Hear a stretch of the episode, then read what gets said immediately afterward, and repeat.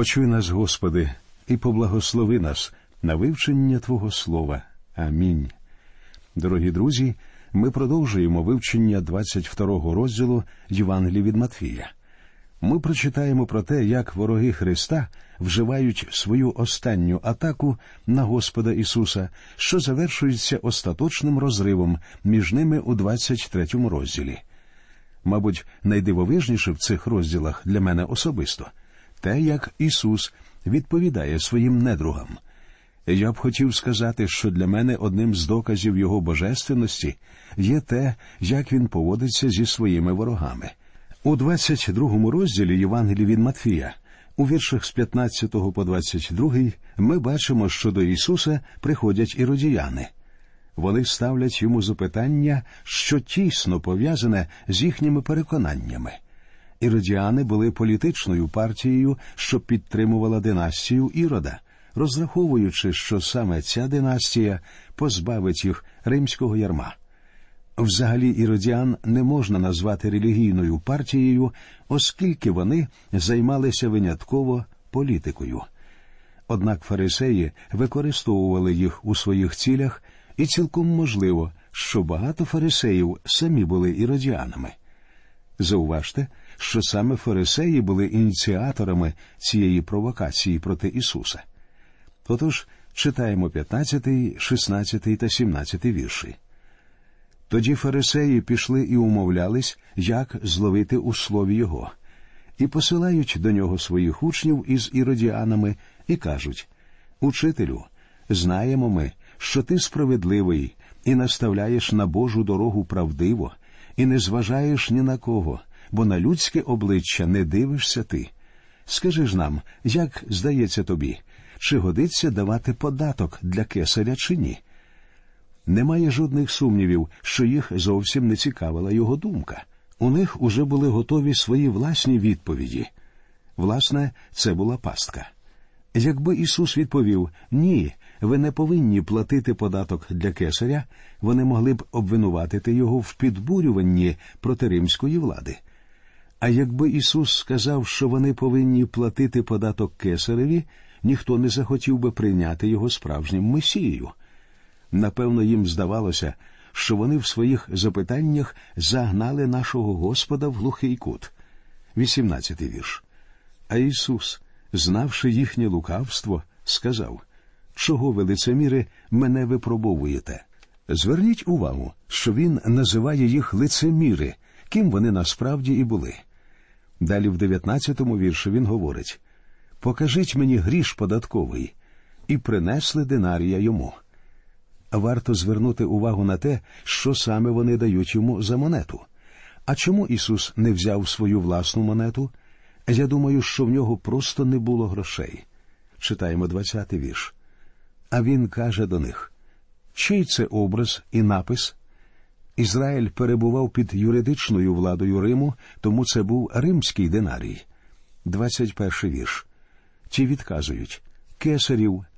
Тоді він каже їм: «Тож віддайте кесареве кесареві, а Богові – Боже». Це була воістину дивовижна відповідь, тому що вона містить набагато більше, ніж просто відповідь на запитання. Ісус не просто відповідає їм. Він ще указує їм, що вони мають зобов'язання перед кесарем. Дійсно, вони користувалися римськими грошима, вони ходили римськими дорогами. Саме Рим давав їм можливість жити у відносному мирі і спокої. І всім цим вони були зобов'язані Риму. Ось чому Ісус відповідає, що необхідно віддавати кесареві те, що йому належить. Але й інший аспект. Необхідно віддавати і Богові те, що йому належить. 22 вірш. А почувши таке, вони диву далися, і, лишивши його, відійшли. Ми бачимо, що Господь не піддався на їхню провокацію. Так, вони були зобов'язані перед кесарем, але це не знімало з них відповідальності перед Богом. Отже, іродіани залишають Господа, і тепер настав час садукеїв нанести йому свій удар. Читаємо вірші з 23 по 28. Того дня, приступили до нього саддукеї, що твердять, ніби нема воскресіння, і запитали його. Та й сказали: «Учителю, Мойсей наказав, коли хто помре, не мавши дітей, то нехай його брат візьме вдову його і відновить насіння для брата свого. Було ж у нас 7 братів, і перший, одружившись, умер, і не мавши насіння, зоставив дружину свою братові своєму, так само і другий, і третій, аж до 7, а по всіх вмерла і жінка. Отож, у воскресінні котрому із 7 вона дружиною буде, бо всі мали її». Справа в тому, що саддукеї не вірили в воскресіння. Вони використали цю неймовірну, безглузду історію, намагаючись упіймати Господа на слові. Уявіть собі жінку, що поховала 7 чоловіків, які до того ж були братами. Таке, мабуть, буває лише в мильних операх у Голлівуді. Запитання, що вони поставили Ісусу, звучало так: «Чиєю дружиною вона буде?» Однак тут садукеї припускаються 2 помилок, на що їм вказує Господь. Читаємо 29 вірш. «Ісус же промовив у відповідь їм: «Помиляєтесь ви, не знавши Писання, ні Божої сили». Садукеї були невігласами у 2 сферах. Вони не знали Писання і не знали сили Божої. Саме незнання Писання і незнання сили Бога призвели до цього безглуздого, сміховинного питання. А пояснення дуже просте. Читаємо 30-й вірш. «Бо у воскресінні ні женяться, ані заміж виходять, але як ангели ті на небі». Причому Ісус зовсім не говорить, що вони є ангелами. Так само і ми не будемо на небесах ангелами. Але ми будемо подібні до ангелів у тому, що не будемо одружуватися і виходити заміж. Інакше кажучи, на небесах немає потреби в народженні дітей, тому що немає потреби продовжувати людський рід. Це, однак, не означає, що чоловіки і дружини, які були близькими тут, на землі, не зможуть бути разом на небесах. Якщо вони захочуть бути разом, вони безсумнівно зможуть бути разом. Однак, друзі, подумайте і про тих, хто не захоче бути разом, їм не доведеться цього робити. Причому, перебуваючи там у новому стані, вони, можливо, зможуть жити в згоді набагато краще, ніж їм це вдавалося тут, на землі. Читаємо далі. «А про воскресіння померлих хіба не читали прореченого вам від Бога, що каже: «Я Бог Авраамів, і Бог Ісааків, і Бог Яковів. Бог не є Богом мертвих, а живих». Це приголомшливе твердження.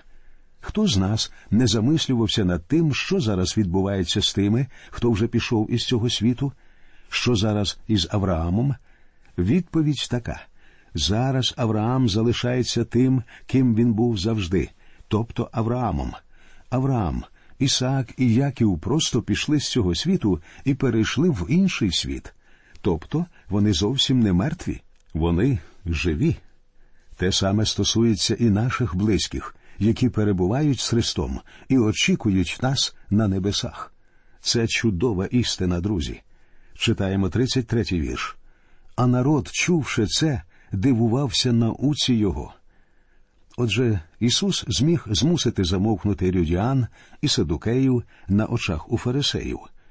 Секта фарисеїв була релігійною політичною партією, що бажала відродження царства Давида заради того, щоб скинути владу Рима. І в цьому прагненні відродити царство вони об'єдналися з іродіанами. Однак фарисеї були релігійною партією, тому вони протистояли садукеям.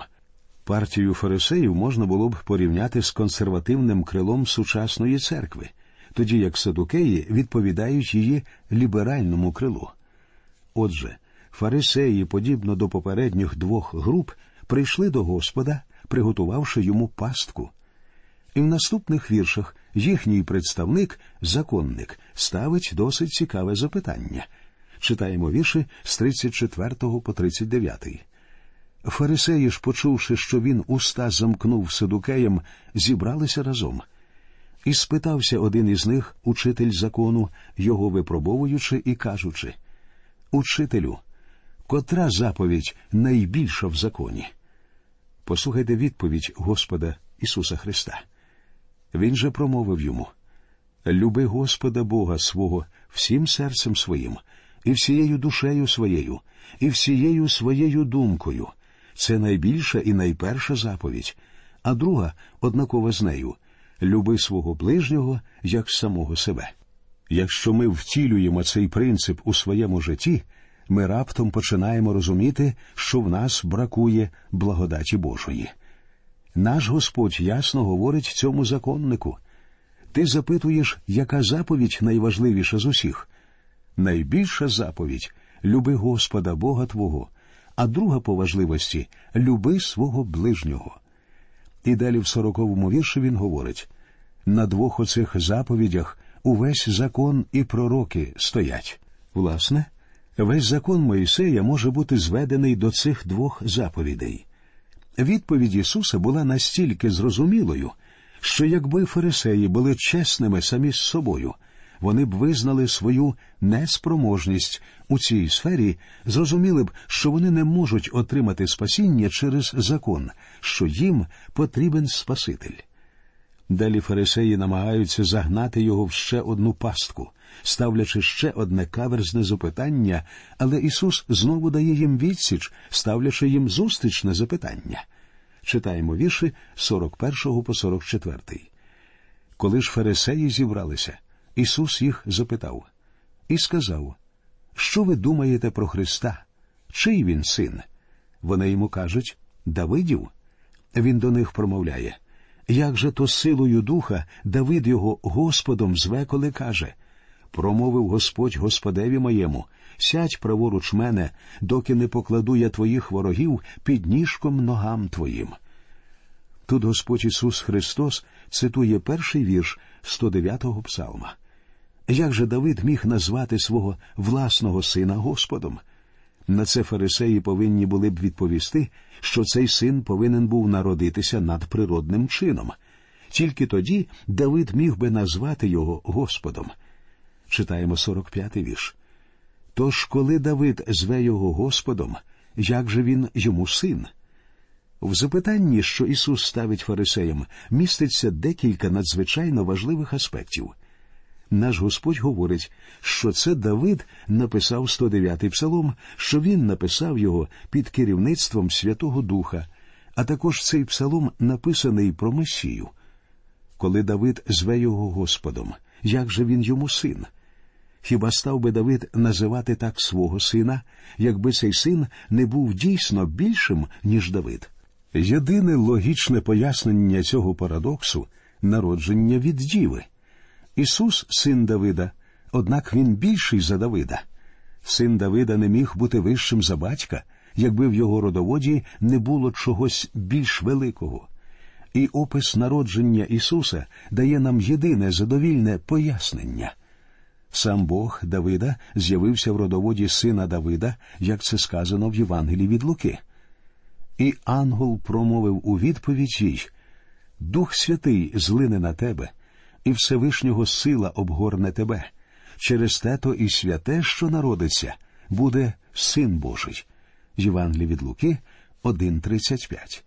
Він більший за Давида, бо він Господь з небес. Тобто Господь Ісус змушує фарисеїв задуматися над цим серйозним питанням і визнати його сином Давида і Господом Давида.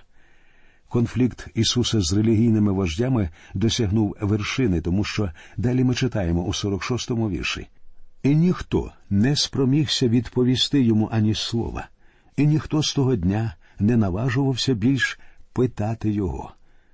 На цьому їхні спроби загнати Господа в кут каверзними запитаннями закінчилися.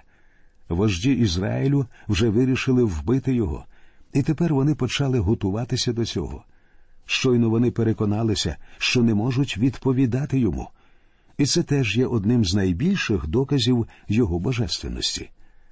Тепер, друзі, ми переходимо до вивчення 23-го розділу, де ми читаємо про остаточний розрив між Ісусом і вождями Ізраїлю, коли їхній конфлікт досягнув найвищого піку.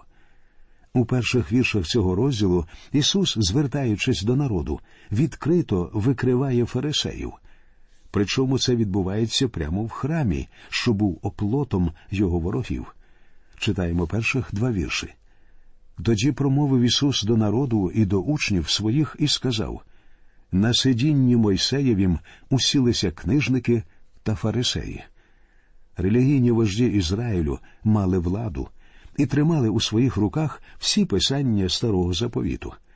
Однак при цьому вони узурпували те, на що не мали ніякого права. По суті, вони займали положення, яке в наші дні займають сучасні керівники церкви. І народ звертався до них у пошуках істини. Далі Ісус говорить у третьому вірші: «Тож усе, що вони скажуть вам, робіть і виконуйте, та за вчинками їхніми не робіть, бо говорять вони, та не роблять того».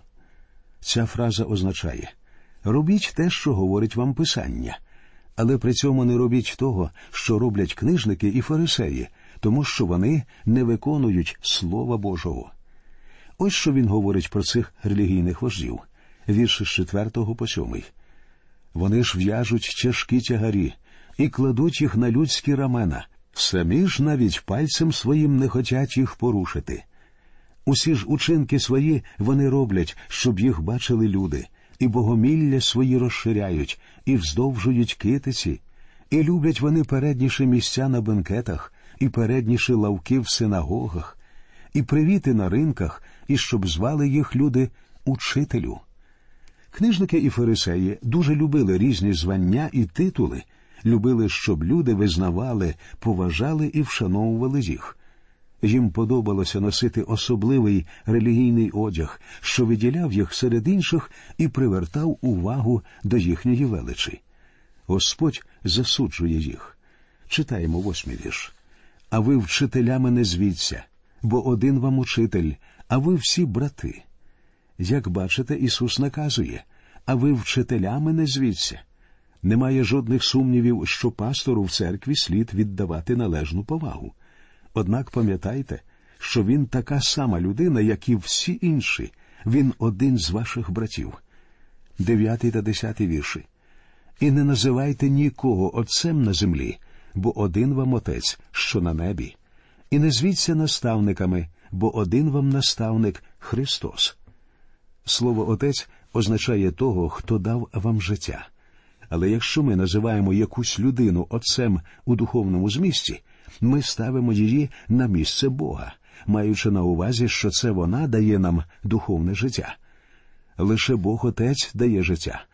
Слово «наставник» означає авторитет і владу. Христос єдиний, хто має владу як голова церкви.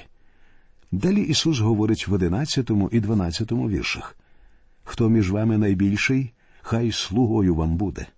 Хто бо підноситься, буде понижений. Хто ж понижується, той піднесеться». Отже, якщо ви бажаєте підноситися, то станьте слугою іншим.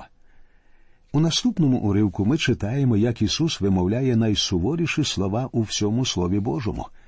Жоден пророк Старого Заповіту не засуджував гріх так, як це робить Ісус. Певний час тому у деяких колах з'явилося гасло: «Ісусу так, церкві ні». Я навіть чув, як один політик багато просторікував на цю тему, стверджуючи, що церква формує в людей невірне уявлення про Бога. Він ще говорив, що сучасне покоління прагне до Ісуса, але церква у тому вигляді, у якому вона існує, людям не потрібна. Я, мабуть, погоджуюся з тим, що церква дійсно формує в людей не досить правильне уявлення про Бога. Але це відбувається лише тому, що багато церков невірно уявляють собі, хто такий насправді Ісус. Немає жодних сумнівів у тому, що Господь любить грішників і вмер за грішників. Але в той же час Він буде судити цих грішників, якщо вони не покаяться. І ми з вами повинні правильно розуміти, хто Він, наш Господь. Ми часто не усвідомлюємо, що думка звичайних людей про Ісуса навіть не є біблійною.